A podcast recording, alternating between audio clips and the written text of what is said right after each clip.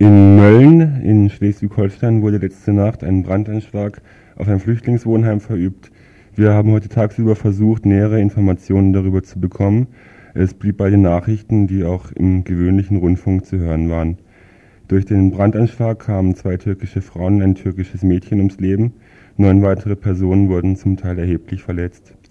Die Bullen gehen davon aus, dass es sich um einen rechtsradikalen Täterkreis handelt. Mensch darf gespannt sein, wie die Medien darauf reagieren werden und ob es etwa auch Sondersendungen gibt wie vor zwei Wochen, als bei der Riesendemo in Berlin der Bundespräsident mit Eiern beworfen wurde. Eier fliegen und ihr schreit, Menschen werden ermordet und ihr schweigt.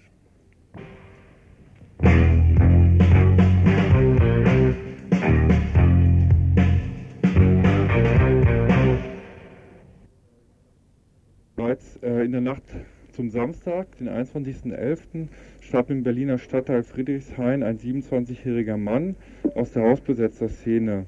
Er wurde das Opfer einer Auseinandersetzung mit Neonazis. Seine zwei Begleiter im Alter von 21 und 25 Jahren erlitten schwere Verletzungen. So heißt es jetzt auf ein Flugblatt, das gestern Abend herausgekommen ist. Ich bin jetzt äh, telefonisch verbunden mit einem Menschen aus Berlin. Hallo. Ja, hallo. Könntest du uns vielleicht noch mehr darüber sagen, wie jetzt äh, der Tod dieses, also des 21, dieses 27-jährigen Menschen äh, passiert ist? Ja, ich könnte da einfach was aus einer Presseerklärung von Freundinnen und Kolleginnen von äh, diesem Silvio Meyer, der da umgebracht worden ist, von dieser Presseerklärung könnte ich einfach ein Stückchen vorlesen. Da wird es ziemlich äh, genau und ziemlich detailliert geschildert. Das mache ich jetzt einfach mal kurz. Ne? Also diese Presseerklärung gründet sich auf Aussagen von zwei der Betroffenen. Und da kommt dann Folgendes. Wir müssen entgegen der Darstellung von Polizei und Medien einiges richtigstellen. Am Freitagnacht gingen unsere vier Freundinnen zum U-Bahnhof Samariterstraße und begegneten im Fußgängertunnel einer Gruppe von vier jungen Männern und einer Frau. Einer der Männer trug einen Nazi-Aufnäher auf seiner Jacke. Er wurde von zwei unserer Freundinnen darauf angesprochen. Es kam zu einer kurzen Rempelei. Unsere Freundinnen wurden als linkes Pack beschimpft. Er wurde weder geschlagen, noch wurde seine Jacke beschädigt. Damit erschien die Auseinandersetzung beendet und unsere Freundinnen gingen auf den Bahnsteig. Weil die U-Bahn nicht kam, entschlossen sie sich, ein Taxi zu nehmen und gingen Richtung Ausgang. Als sie die Treppe hochkamen, stand die Gruppe noch in der Mitte des Fußgängertunnels gegenüber vom Fahrkartenschalter. Als sich ihnen unsere Freundinnen auf einige Meter genähert hatten, bemerkten sie, dass zwei der Männer Messer gezogen hatten. Ohne zu zögern und ohne einen weiteren Wortwechsel stach einer sofort auf Silvio ein. Es war für unsere Freundinnen ein völlig überraschender Angriff, der keinerlei Möglichkeit zur Flucht oder zum Ausweichen bot. Silvio wurde durch drei Stiche in die Lunge sofort getötet, ein anderer Freund wurde durch mehrere Stiche in den Rücken lebensgefährlich verletzt. Der dritte Freund wurde durch einen Stich in die linke Seite verletzt und, als er am Boden lag, bekam er Stiefeltritte gegen die Stirn, wodurch eine Arterie platzte. Danach liefen die Angreifer bis auf einen weg, der mit seinem Messer unsere Freundin bedrohte mit den Worten, du kommst auch noch dran. Erst auf Zuruf der Flüchtenden ließ er von der Frau ab und rannte ebenfalls weg. Unsere Freundinnen haben weder angegriffen noch waren sie bewaffnet. Zwei unserer Freundinnen haben in ihren Aussagen bei der Polizei übereinstimmend gesagt, dass sie von Nazis angegriffen wurden. Ja gut, na, und äh, das geht dann noch ein bisschen weiter, ähm, wo sie auf diesen Polizeibericht dann eingehen. Das kann ich aber so besser erzählen, als es in dieser Presseerklärung äh, geschrieben ist, weil die einfach schon am Sonntag rausgekommen ist. Fakt war, dass die Pressestelle von der Polizei dann zunächst ähm, die Sprachregelung verwandt hat, dass es rivalisierende Jugendbanden waren, die sich da ähm, gegenseitig abgestochen hätten. Inzwischen ist es so, ähm, dass auch in der Presse rüberkommt, dass es tatsächlich halt Rechte waren oder Neonazis waren, die an dieser Sache beteiligt waren und die da mit dem Messer ähm, die anderen Leute halt abgestochen haben. Das heißt, die, die Schiene von der Polizei war ganz klar, die Sache zu entpolitisieren. Das ist aber nicht aufgegangen. Dann war am Freitagnacht, kurz nach diesem Vorfall, war eine Spontandemo von ungefähr 150 Leuten, wo es auch zu kleineren Auseinandersetzungen kam mit der Polizei so.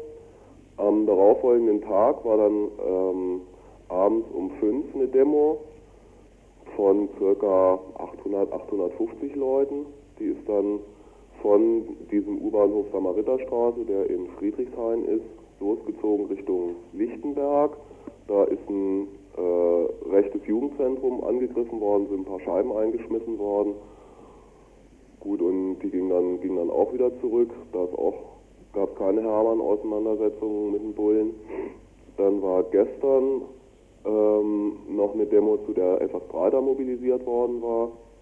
Da kamen dann vielleicht zweieinhalbtausend oder dreitausend Leute, wobei die Bullen ab der Hälfte von der Demo dann ganz massiv präsent waren, wo es aber auch nicht zu herben Auseinandersetzungen kam, also zwei, drei kleinere Rangeleien oder wie man so sagen will, ja. Und da wurde auch ja, ein, zwei Treffpunkte von Nazis mh, hm, angegriffen mit ein paar Steinen oder so, war aber auch nichts Wilderes eigentlich. Ne? Bei diesem Trauermarsch, war da jetzt nur Szene oder war da auch so ein bürgerliches Spektrum da? Über, überwiegend Szene, würde ich sagen. Ne? Aber also auch ältere Leute aus dem, aus dem Osten und so. Ne? Das ist in Berlin alles immer ein bisschen mehr, mehr durchmischt jetzt. Und dann gibt es auch äh, die Mahnwachen seit äh, Samstagabend? Die Mahnwache findet auch regelmäßig statt. Die ist in diesem U-Bahnhof. Da ist jetzt ein Blumenmeer halt ausgebreitet worden ne, an dieser Stelle, wo das passiert ist. Ja, die ersten zwei Tage standen da auch immer noch Bannen rum. Ne? Also scheinen sich aber jetzt zurückgezogen zu haben erstmal. Ne? Also diese Gewalt gegen, gegen Linke äh, gegen HausbesetzerInnen äh, oder auch gegen Flüchtlinge ist ja eigentlich nichts Neues in Berlin. Da ist ja generell, glaube ich, ein ziemliches Klima äh, der Gewalt, ähm, sodass also Faschisten da ziemlich aktiv sind, sodass das im Grunde jetzt auch nicht so ein spektakulärer Einzelfall dann ist. Das auf keinen Fall. Ne? Also was halt in letzter Zeit passiert ist, ist, dass ähm, die Faschisten angekündigt haben, dass sie Berlin als neue Hauptstadt sich wählen wollen. Ne? dass die FAP ihren Sitz nach Berlin verlegt hat jetzt. Die FAP ist so die Freiheitliche Arbeiterpartei, so ein militanter Faschohaufen. Gut, und dass verschiedene andere Gruppen auch angekündigt haben, ihre Hauptquartiere nach Berlin zu verlegen.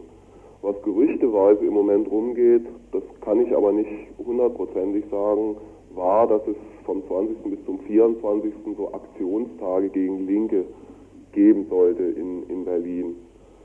Aber das ist im Moment eine, eine, eine Situation, wo, wo ziemlich viel auf Gerüchteebene äh, rumgeht ne? und, und es ist schwierig, da die genauen Fakten rauszukriegen. Gut, äh, dann danke ich dir jetzt erstmal nach Berlin.